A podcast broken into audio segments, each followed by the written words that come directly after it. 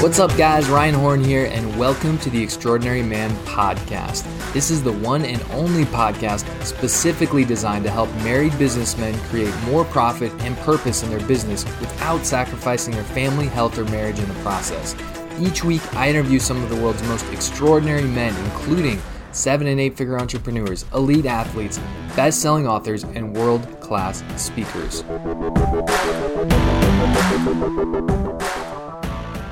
Hey, what's up, guys? This is a recap episode of the interview that I did with Kurian Tharakan that was titled The Seven Essential Stories Charismatic Leaders Tell from episode number 45. And Kurian is the founder of the sales and marketing strategy firm Strategy Peak Sales and Marketing Advisors and a 27 year veteran of the sales and marketing industry.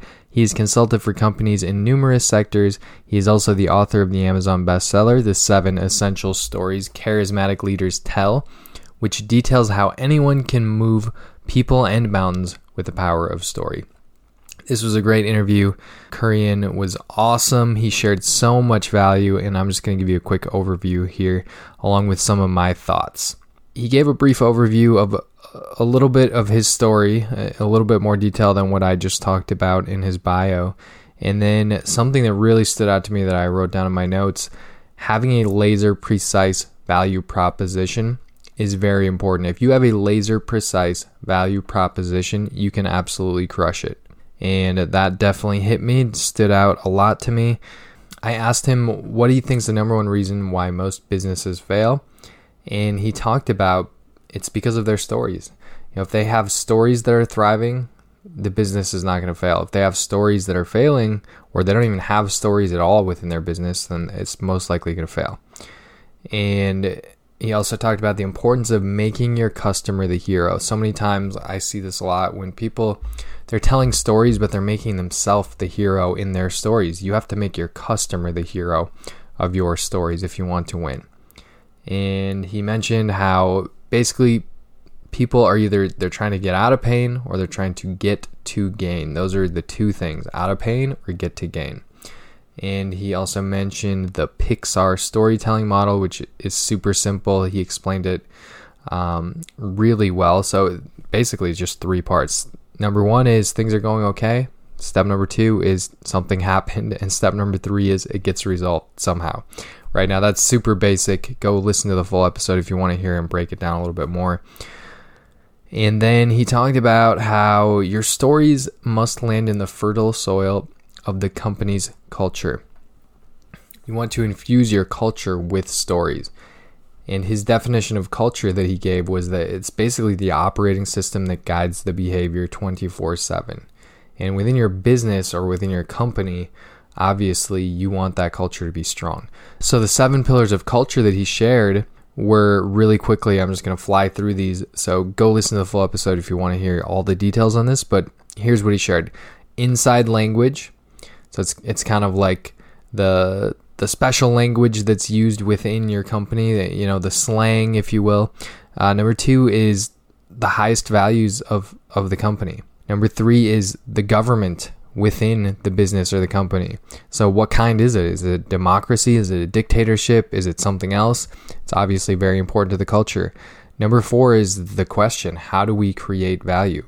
And then he talked about arts and lifting what you do to a level of art. He gave a great example. I love this example of, you know, you can get a hot dog from a street vendor, or you could have a five star chef make a hot dog. And just thinking about, well, what would a chef would be asking if he's if he's doing something with a hot dog, he would be thinking like, what could it become? And that's what you want. You want to be thinking in your business, and you want the people working for you in your business thinking, what could it become? How do we make it?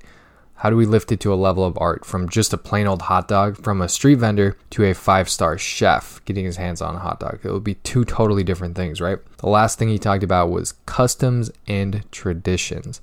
So it's basically the norms of behavior. What are the norms of behavior within your business and what's what's that culture? So shaking hands, for example, if you went to shake someone's hand and they wouldn't give you their hand, I know we're still in COVID time right now, so um, maybe maybe it wouldn't be that weird.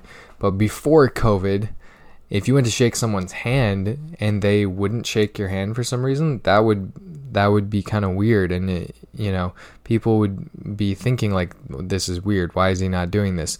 Because it's a norm of behavior right? So the seven pillars of culture basically hold up the house is is how he described it. And so infuse your culture with the seven stories leaders tell which is what he got into next so the seven stories that leaders tell here's what they are. Number 1 is creation and origin. Basically why did you start the business? Or why did you get into it? Or how did you get into it? Number 2 is identity beliefs and values. Basically who are we? Number 3 is the big idea. So uh, either a pain or a gain struggle and how can you solve it? Four is the enemy we face. You are either for something or you are against something. And if you don't answer this question for your customers, they are going to make up the answer for it, and it might not be the answer you want. Five is mighty winds. This is basically macro trends.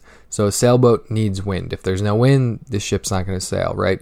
So if you are on trend, it's like being in the wind. And he gave it a great example from like the 1990s. A friend of his who in Canada had a business where he would rent CDs, and then uh, this new law went into effect, basically making it illegal, and his business disappeared overnight because he wasn't looking at the macro trends. And this was something that was being talked about and it was coming for a long time, but he was just unaware of it. So paying attention to macro trends important.